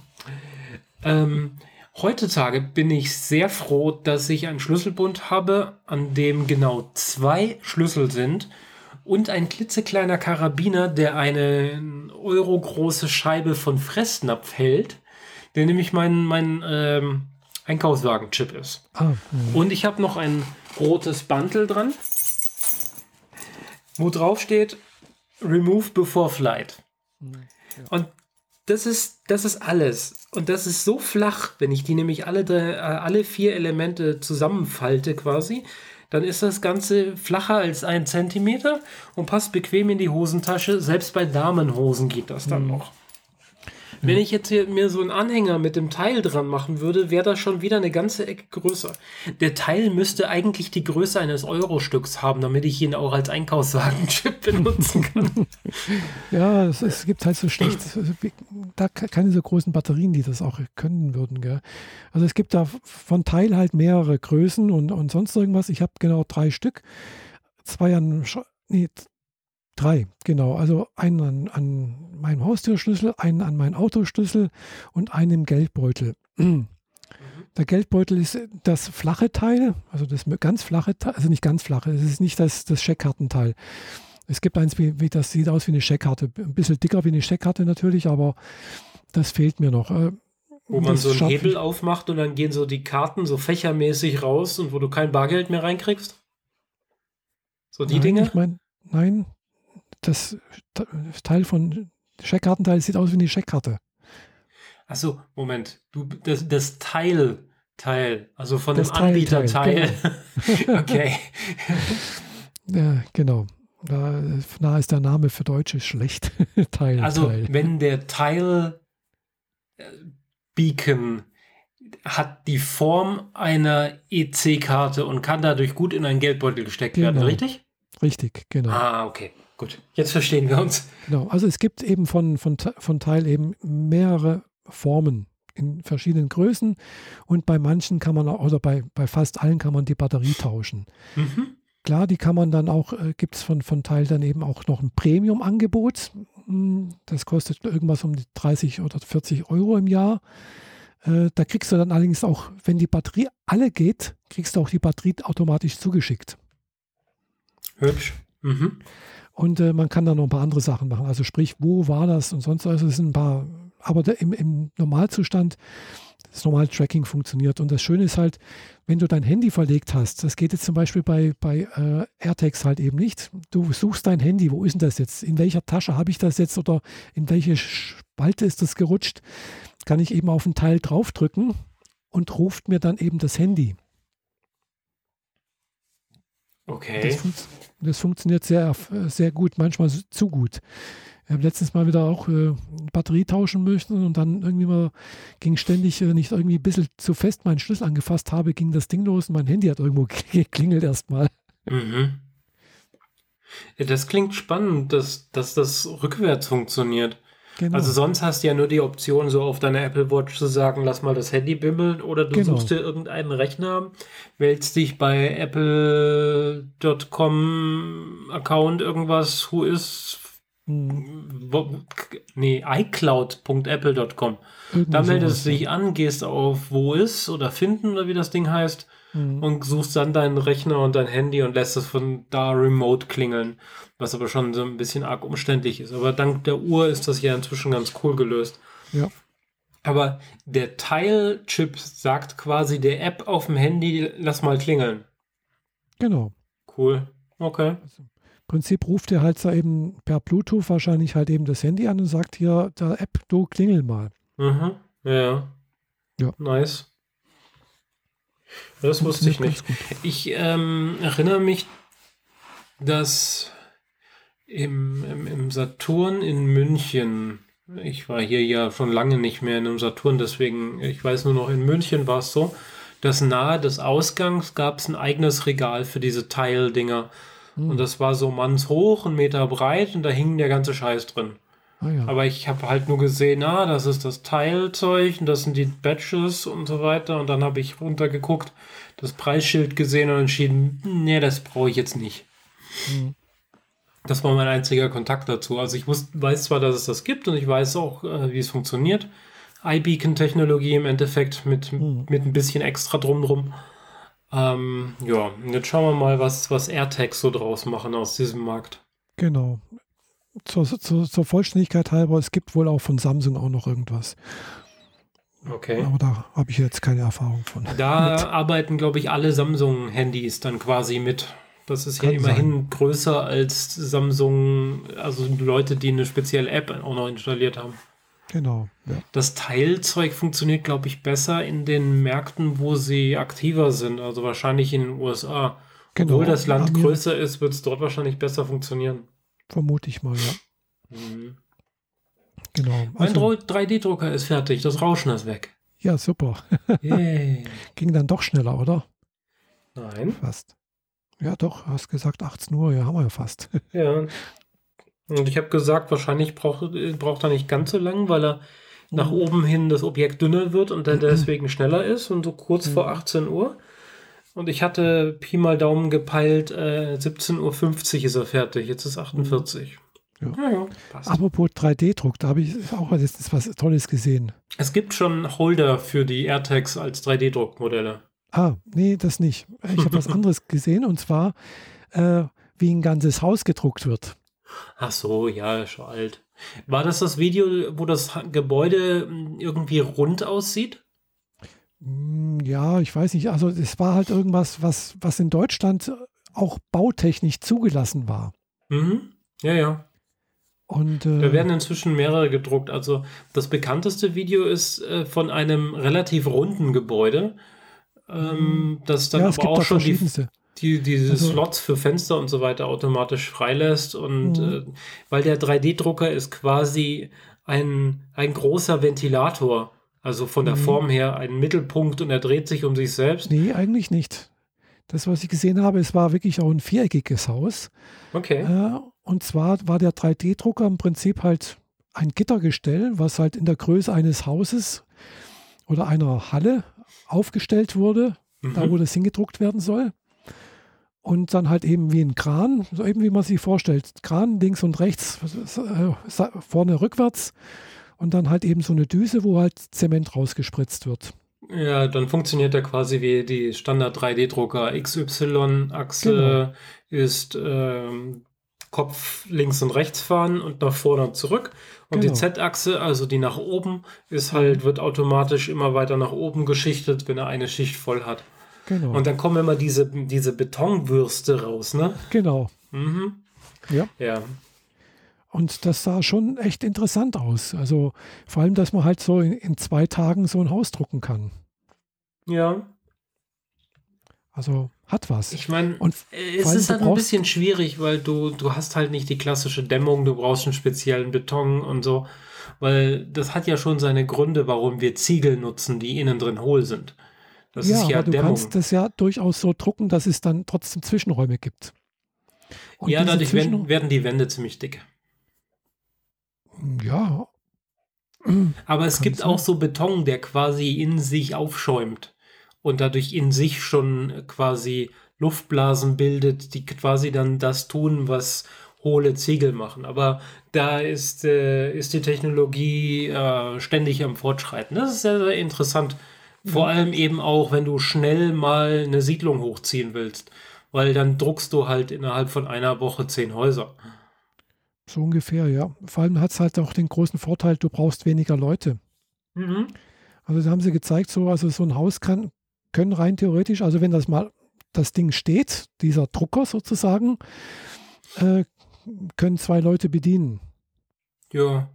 Und, Und das wahrscheinlich nur, indem sie dafür sorgen, dass permanent Material nachgefüllt wird. Den Rest macht das Ding alleine. Ja, nicht ganz. Sie müssen schon ein bisschen was machen. Also da, wo jetzt zum Beispiel irgendwelche äh, Dosen reinkommen sollen, sonst irgendwas, dann müssen sie, also die müssen an der richtigen Zeit, zur richtigen Zeit müssen sie da was oben drüber legen, eventuell. Ah, ja, ähm, also quasi da, wo ein Fenster ist, da druckt der Drucker zwar die Lücke, mhm. aber sobald er die erste Schicht oben wieder drüber zieht, dann würde die ja runterfallen. Genau. Und dann müssen sie vorher die Platzhalter einsetzen. Genau. Ja, gut, verstehe. Ja, aber deswegen müssen es halt auch durchaus kompetente Leute sein, die halt zur richtigen Zeit wissen, ah, jetzt kommt da noch was drauf und da was und da müssen wir jetzt noch was machen. Und äh, mhm. klar, aber ansonsten, klar, wenn halt äh, Material regelmäßig kommt, das muss ja auch gewährleistet sein, dass das aber der, ja, dann kann der, also dann musst du wahrscheinlich auch irgendwann, wenn du es zweistückig druckst, musst du wahrscheinlich das dann auch aushärten lassen. Dann musst du erstmal wieder eine Decke reinziehen lassen. Das macht, macht der Drucker bestimmt nicht. Kann ich mir nee, nicht vorstellen. Die, die Betonplatten werden separat geliefert und dann aufge, aufgesetzt. Aber das können so. sie erst machen, wenn der Beton unten drunter halt schon ausgehärtet ist. Genau, also ganz so einfach ist nicht, aber mm, was Vorteile da in diesem Video genannt wurde, war halt eben, es, ja, die haben heutzutage immer mehr Probleme, passendes Baupersonal zu finden, die so etwas bauen können. Okay. Und äh, man braucht da jetzt eben halt weniger Leute. Äh, von daher wäre das halt äh, eine Möglichkeit, dem entgegenzuwirken. Ja, aber dafür brauchst du hochqualitatives äh, ja, klar, Personal und nicht einfach. Okay, das, das klingt jetzt vielleicht politisch inkorrekt. Äh, also, also so einen polnischen Bauarbeiter, der kein Deutsch spricht, aber den kannst du einen Hammer in die Hand drücken und sagen, da drei Nägel da, dann macht er das. Aber so ein 3D-Drucker und alles, was drumherum ist, da braucht es halt dann eine Schulung und alles. Und das macht es dann doch wieder teurer. Zumindest genau. im Anfang. Richtig, also mhm. aber ob es billiger ist, ist die andere Sache, aber es geht erstens wohl schneller und es ist wohl dann halt doch auch, äh, ja, vielleicht dann auch, weil es schneller geht, dann vielleicht auch billiger. Ja, ich meine, die, die Firma, die den 3D-Drucker kauft, die kauft dann halt auch die Schulung für zwei Leute mit bei der Firma, die das Ding verkauft. Genau. Und ab dann produzieren sie halt recht schnell. Und das ja. Geld, das sie für den 3D-Drucker da ausgegeben haben, was nicht wenig sein wird, mhm. äh, werden die aber be bestimmt innerhalb von ein, zwei Jahren wieder eingespielt haben. Ja. Und, und vor allem, weil sie halt auch das Hälf die Hälfte oder zwei Drittel ihres Personals dann auch vor die Stra auf die Straße setzen. Ob das jetzt so toll ist für das Personal, ist eine andere Geschichte. Ja, das ist ein anderes Thema. ja. Äh, was natürlich auch noch toll ist, ist, wenn man dann sich so anguckt, welche Formen da rein theoretisch möglich wären. Also man kann halt mhm. halt dann doch Sachen drucken, die man heute so traditionell nicht kann. Also es kann dann halt wirklich alles rund und organisch aussehen. Ja. Äh, und es gibt ja wohl auch Überlegungen, dass man solche Shelter, solche Schalen auch auf dem Mars erstmal druckt. Ja. als 3D-Druck oder auf dem Mond und diese dann praktisch von unten her erstmal befüllt irgendwie. Und äh, also da gibt es schon ganz interessante Ansätze. Ja, wir haben da ja auf dem Mars und auf dem Mond das Problem, dass wir die kosmische Strahlung dort nicht wegkriegen, genau. weil die Erde hat halt ein Magnetfeld und die beiden haben das nicht. Mhm. Und ähm, entsprechend brauchst du dann eine Schutzbunkermöglichkeit. Und eine Idee war, sich irgendwelche Spalten oder so zu suchen, wo du dich dann eingräbst. Mhm. Aber im Zweifel ist, ist das nicht die Gegend, wo du eigentlich hin willst. Weil diese Spalten sind dann halt auch mal sehr, sehr tief. Und wenn du dann da unten bist, bringt dir das nicht mehr wirklich viel. Mhm. Also nimmst du halt Material, was du hast. Also schickst du eigentlich Baumaschinen dahin und die fangen an, äh, lokales Material mit irgendeiner Art von Bindegewebe zu kombinieren und fangen dann an, halt Bunker zu drucken. Und genau. wenn du dann ankommst, dann ziehst du da halt ein. Das wäre ja eigentlich schon ganz nice. Mhm, genau. Also da passiert noch einiges, denke ich. Äh, ist interessant, finde ich. Auf also, jeden Fall. Naja. Ja, also 3D-Druck ist ja eigentlich nichts Neues. 3D-Druck gibt es schon seit 50 Jahren oder so und die erste Idee davon ist noch vom er äh, Anfang des Zweiten Weltkriegs.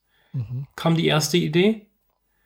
Nee, Moment, ich hatte das doch mal erzählt, dass da. Kann sein. Was war so, äh, also, dass es da diesen Arm gibt, der das Material in die richtige Stelle bringt für X und Y und dann wird er hochgehoben und so weiter.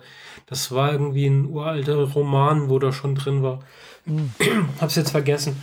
Aber egal. Ähm, nur das Gute ist ja, dass es jetzt erschwinglich ist. Mhm, und ja. durch, die, durch diese äh, Erschwinglichkeit der Heim-3D-Drucker wurden auch diese großen Maschinen jetzt äh, plötzlich möglich, weil da sitzt, sitzt sich halt mal jemand hin und äh, gibt dem 3D-Drucker halt nicht Millimetermaße, sondern Zentimetermaße und wow, schon kommt ein Haus bei raus.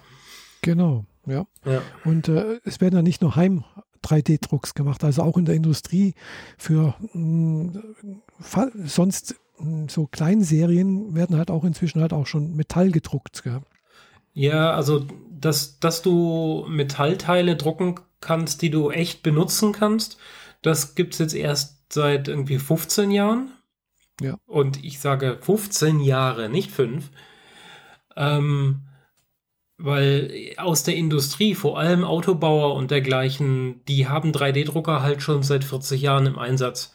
Aber die sind halt so groß wie, eine, wie ein Haus und äh, da putzeln halt dann Einzelprototypen bei raus.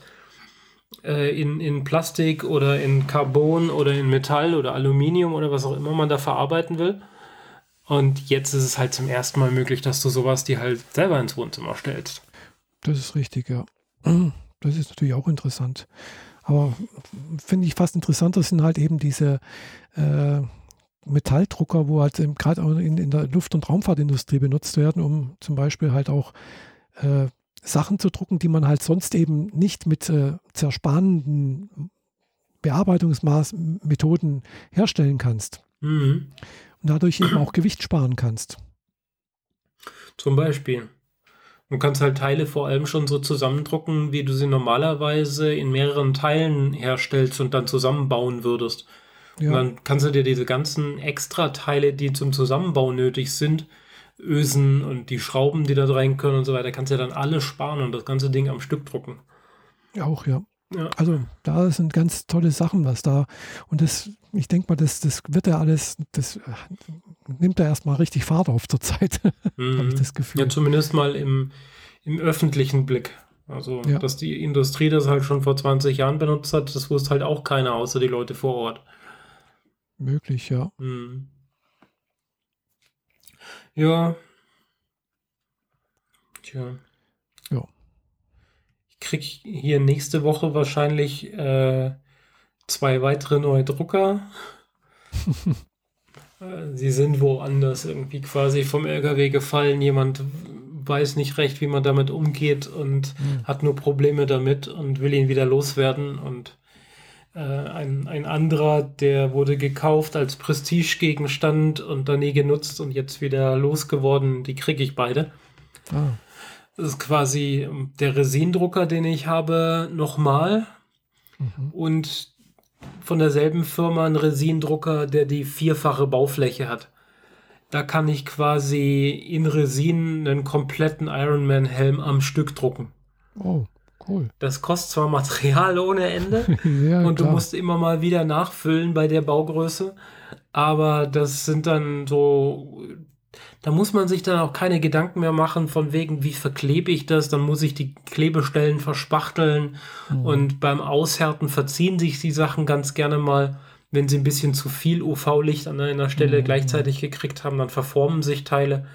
Und wenn du hier in dem Fall den Helm halt als eines Stückes, ein, ein, als ja. ein Stück druckst und ihn gleichmäßig aushärtest, dann kann der sich nicht verformen. Ja, ja. Also zumindest nicht so, dass du nachher Probleme hast beim Verspachteln. Ja. Das wäre schon eigentlich ganz cool, weil so ein Ironman-Helm und ein ähm, äh, Helm aus äh, verdammt Black Panther Hätte mhm. ich auch ganz gern. Mhm. Die haben so schöne Muster drauf, die will man nicht nachträglich da drauf machen. Das Kann man eigentlich mit so einem 3D-Drucker auch irgendwie so, äh, na, wie heißt wieder, so Anime-Figuren drucken? Oh ja, wird sogar in Masse gemacht. Echt? Ja, ja, ich habe hier, ich habe äh, Leute, die inzwischen nur noch das machen. Die laden Anime-Figuren aus dem Internet, schmeißen die in den 3D-Drucker, fangen an, die zu bemalen und verkaufen die für vierstellige Preise. Oh. Also das ist ein Markt, der echt funktioniert und der da, der existiert. Weil wenn ich mir so angucke, was man sonst so kaufen kann, so, also die halt aus Japan importiert werden, mhm. Die jetzt nicht 3D, 3D gedruckt sind, sondern wahrscheinlich irgendwie anders geformt werden, die werden äh, handmodelliert, Silikon abgegossen und dann in Resin gegossen. Davon habe ich auch so ein paar im Regal. Das sind die klassischen japanischen Figuren. Genau. Und die kosten halt so zwischen, sagen wir mal so hier in Deutschland, so zwischen die einfachen so 30 Euro bis äh, Ultimo. ja, Ultimo, genau.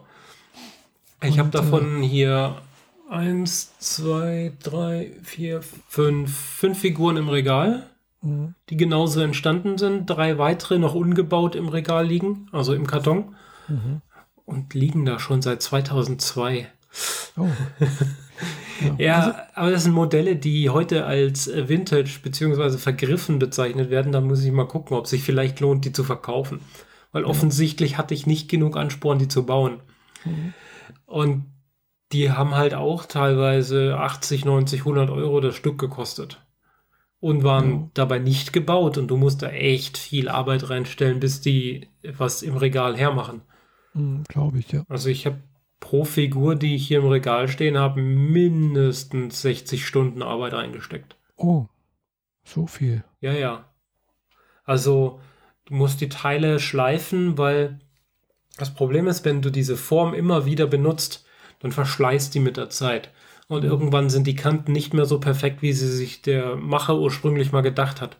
Dann mhm. musst du das, was sich verformt hat, in die falsche Richtung abschleifen. Und da, wo dir jetzt sogar noch Material fehlt, musst du noch selber was reinspachteln, damit diese Lücken wieder zugehen. Ja. Und wenn du das ganze Ding dann mal zusammengeklebt hast, dann beginnt überhaupt erstmal das Bemalen. Und ja, da kann man viel Arbeit reinstellen. Vor allem, weil diese Art von Figuren sind ja meistens sowas um die 20, 25 Zentimeter hoch. Ja. Da ist also viel Raum für Details. Ja, mhm. teilweise, ja. Also. Ja, ja, und dir, das kannst du heutzutage halt ähm, per Resin drucken. Also das, mhm. das mache ich hier auch jetzt schon die ganze Zeit fleißig für die Freundin, mit der ich den Drucker ja mal angeschafft habe. Mhm. Wir drucken äh, Tabletop-Miniaturen, also Miniaturen für so Brettspiele. Mhm. Und die sind halt, naja, so je, je, nach Ausdehnung und Form so faustgroß. Mhm. Mit haufenweise Details, also super, super fein. Ich druck die auf einen äh, auf 200 Millimeter, also 0,02 mhm. Millimeter die ist die Schicht, die ich da drucke. Und dann braucht er halt irgendwie äh, 10 Stunden für 4 Zentimeter grob. Mhm. Oder 5 Zentimeter. Und dann kommen da sehr, sehr super detaillierte Teile draus, die du dann selber noch zusammenklebst und bemalen kannst. Und das kannst du natürlich aber auch in groß machen für die ja japanischen Figuren, wenn du das möchtest. Da würde ich dann aber nicht so auf 0,02 äh, Millimeter drucken, weil das sieht man nachher eh nicht mehr in der Größe. Wenn so eine 20 mhm. Zentimeter Figur da rauskommt, dann, dann, dann druckt der halt mal zehn Tage. Das ist ja auch irgendwie sinnfrei. Mhm. Aber sowas kann man schon machen. Also wenn du da Interesse an irgendetwas Bestimmten hast, äh, dann äh, lass mich das wissen. Dann können wir ja mal über so ein Weihnachtsgeschenk drüber nachdenken oder so. ja, zurzeit, äh, ich bin gerade auf der Seite von figuja.com, also das ist ja so eine deutsche Seite, wo man sowas kaufen kann. Mhm. Und äh, ich habe da gerade auch eine Figur entdeckt, habe ich gedacht, wow, das gibt's. Äh, also von einer Anime-Serie, die ich mir gerade zurzeit angucke, oder die ich, also habe ich ja schon mal erzählt hier, äh, die Zeit, als ich äh, als Schleim wiedergeboren wurde. Mhm.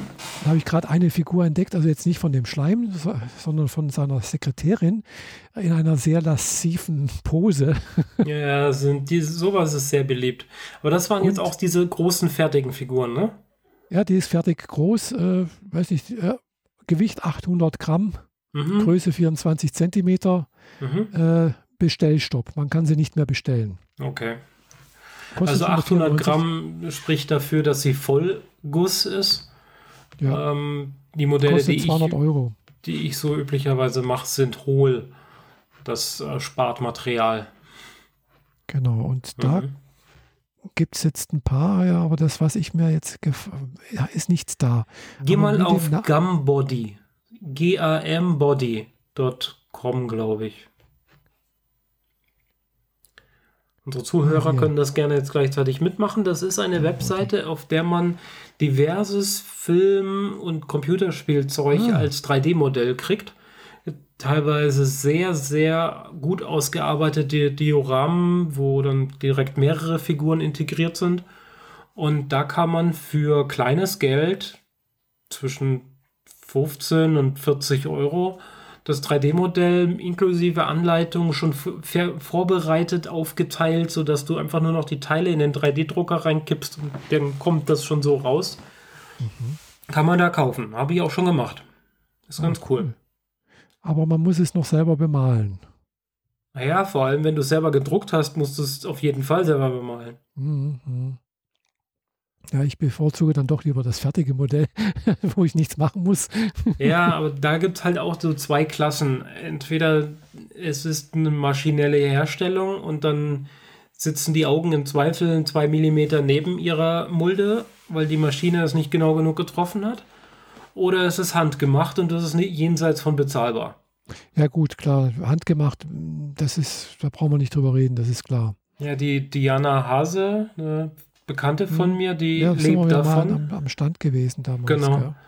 Und äh, die hat jetzt auch auf ihrer Facebook- und Instagram-Seite gerade wieder ein paar Figuren veröffentlicht, wo man den kompletten Prozess gesehen hat von mhm. ähm, Bild, wo sie das 3D-Modell in das 3D-Programm reinlädt, dann wie die Teile rauskommen, wie sie sie säubert und bis sie dann fertig zum finalen Produkt werden. Und bei ihr ist es halt auch so, dass das ein mittlerer vierstelliger Wert ist und das, die fertige Figur fliegt dann im Zweifel auch um die halbe Erdkugel zu, zu seinem Käufer. Mhm. Und da, da, lassen sich Künstler das halt, äh, Kunstliebhaber, die Kunst auch äh, bezahlen. Das ist ja, ja auch gut. Klar. So. Logisch. Also ich habe jetzt auch schon mal so Nachrichten mitbekommen, dass also von manchen solchen Anime-Figuren zum Beispiel in Japan werden dann auch mal lebensgroße Modelle hergestellt. Ja, auch das. Und die kosten dann halt die Kleinigkeit so von 10.000 Euro. Die werden aber nicht mehr mit Resin gegossen. Mhm. Da, da, wird mit, mit Plastik und so weiter gearbeitet. Ja. ja. Aber ja, das sind auch die Figuren, die du dann so im, im Saturn in der Computerspielabteilung rumstehen siehst. Genau, für was das dann gebraucht wird, ob das jetzt für Werbung benutzt wird oder ob es irgendein Liebhaber, weil anscheinend äh, habe ich dann so auch gelesen, so was mir gerade einfällt, so, das ist natürlich in sehr, sehr kleinen Serien. Also eventuell so zwei, drei Stück werden da hergestellt. Mhm. Okay. Und äh, ja, also ich habe jetzt gerade ein anderes Modell hier, äh, kostet auch 219 Euro, lieferbar Ende Juni, 24 Zentimeter groß, 276 Gramm. Bemalt? Ja. Fertig bemalt, ja. Okay. Also ich weiß nicht, ob es bemalt ist oder ob das Plastik selbst farbig ist. Ja, das, das ist eher nicht der Fall. Hm. Also farbigen 3D-Druck, äh, das ist noch so, das ist noch in der teureren Variante hm. unterwegs. Ich würde jetzt nicht sagen 3D-Druck, sondern äh, Figuja. Gell? Also da, mhm. ich weiß nicht, wie die das machen. Spritzguss. Wahrscheinlich, ja. Naja, alles Spritzguss. Ja, also ich, ich habe mir das ja in Japan ja auch mal angeguckt. Da gibt es also auch Geschäfte, wo das ausgestellt ist und sonst irgendwie. Mhm. Und äh, da war eben auch so der Preisunterschied von den einfachen, wie, wie gesagt, so 20, 30 Euro bis zu mehreren hundert, äh, gar tausend Euro, also umgerechnet. Ja. Und dann aber teilweise die wirklich hochwertigen, teuren äh, waren dann halt wirklich nicht nur irgendwie alles aus Plastik, sondern es waren dann wirklich auch die Kleidung an, also wirklich Kleidung dran. Also, aus Stoff. Mhm. Aus Stoff, genau. Ja, kenne ich. Da, das sieht natürlich dann schon toll aus. Vor allem, wenn man, wenn sie die guten Stoffe benutzt haben, deren Webung auch so fein ist, dass sie der Größe der Figur entspricht, dann sieht es richtig, richtig gut aus. Ja, ja. Man, gerne sieht man noch diese Webung und äh, wenn man dann auch noch die Naht an viel zu großen Knöpfen mhm. sieht, dann passt es wieder nicht mehr so. Aber ich habe da an so eine 30 Zentimeter Figur oder 25 von ähm, Doctor mhm. Strange aus Marvel mhm. mit Stoffkleidung. Meine Fresse. Und vor allem, wenn, wenn sich dann so ein, äh, so ein Thailänder, ich, ich kenne nur Thailänder, die sowas machen, mhm. äh, dann hinsetzen und den Originalkopf runternehmen ihn abschrubben, die ganze Fabrikfarbe runter machen und ihn auf äh, lebensecht wieder bemalen, inklusive mhm. so Glanz in den Augen und dann auch noch ihm Kunsthaar aufsetzen, dann kannst du, dann sieht das halt aus, als würde ein kleiner Mensch in deinem Regal stehen. Ja. das ist, aber das sind dann so, da bist du jenseits von 500 Euro unterwegs. Aber genau. toll ist es trotzdem. Ich habe so ein paar Kanäle auf Instagram ver verfolge ich. Mhm. Und einer von denen bemalt mir hoffentlich, äh, also hat zugesagt, bemalt mir den Kopf von Iron Man, damit ich den in dieses 60 Zentimeter Fan-Home Abo Ironman Zusammenbau-Dingsbums einbauen kann. Mhm. Da gibt es ja dieses Abo, Zeitschriften-Abo, wo du in 100 Ausgaben deinen Ironman in 60 ja, Zentimeter genau, zusammenbaust. Erzählt, ja. Und dem schicke ich ein 3D gedrucktes Gesicht von Tony Stark und der bemalt mir das so, dass es lebensecht ist und schickt es wieder zurück, sodass ich es da einsetzen kann. Mhm. Aber das hat bei mir gerade äh, keine Priorität, weil es dauert sowieso noch bis Januar nächsten Jahres, bis dieser Bausatz überhaupt mal vollständig ist. Also habe ich noch Zeit, mich darum zu kümmern und gerade kümmere ich mich immer noch um meinen Rover. Ah ja, da bist du auch noch, ja, habe ich gesehen, da bist du auch noch schwer am, am Bauen. Ja. Das Teil, das er jetzt gerade gedruckt hat, war das letzte, das ich brauchte, um den Kameraturm montieren zu können. Ich habe die Kamera noch nicht. Ich warte, ah. also ich habe jetzt eine Fehllieferung von Amazon gehabt und die zweite lässt sich extremst viel Zeit, was ich bei Amazon sonst nicht habe, aber die kam halt jetzt irgendwie aus Spanien. Mhm. Ähm, sobald ich genau weiß, wie groß diese Teile sind, weil ich, wenn, wenn auf der Webseite dran steht äh, 1,5 mm Durchmesser und das nächste Teil ist 2, 2 cm Durchmesser oder so, das ist mir nicht genau genug. Ich warte, bis die Teile da sind, stecke sie in, mein, äh, in meine Schieb-Messschieber, gucke ganz mhm. genau, wie groß die Teile dann sind und passe dann die Halterung dafür an sodass die Kamera dann in den Kameraturm auch eingebaut werden kann. Mhm. Aber kippen und drehen kann er sich schon. Das ist schon mal was. Ja. Wenn jetzt noch die Kamera rankommt und das Bild aufs Handy übertragen wird, dann habe ich mhm. quasi das nächste Achievement erfolgreich, vollständig. Äh, was für eine Kamera baust du da ein?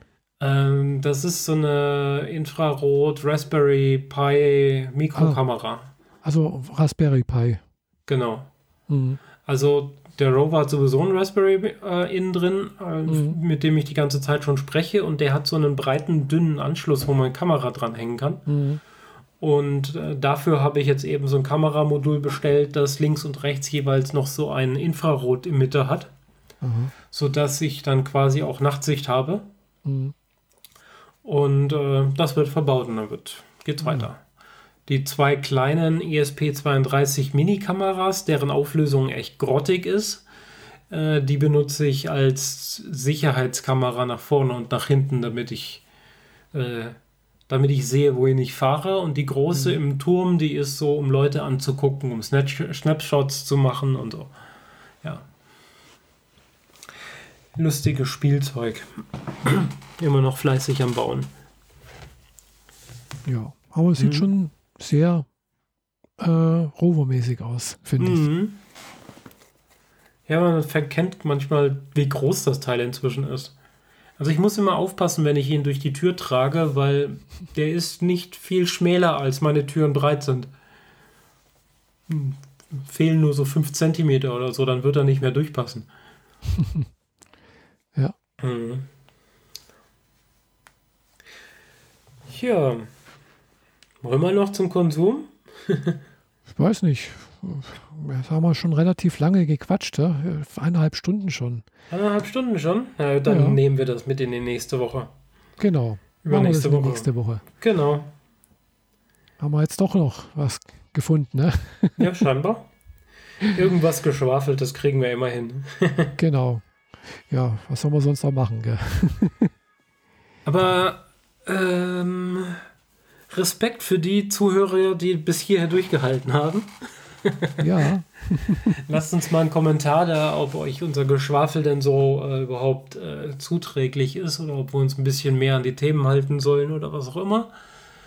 Und äh, generell mehr Feedback ist immer gern gesehen. Genau, ja. Und mehr Feedback ist gut. Ansonsten vielen Dank für die Aufmerksamkeit.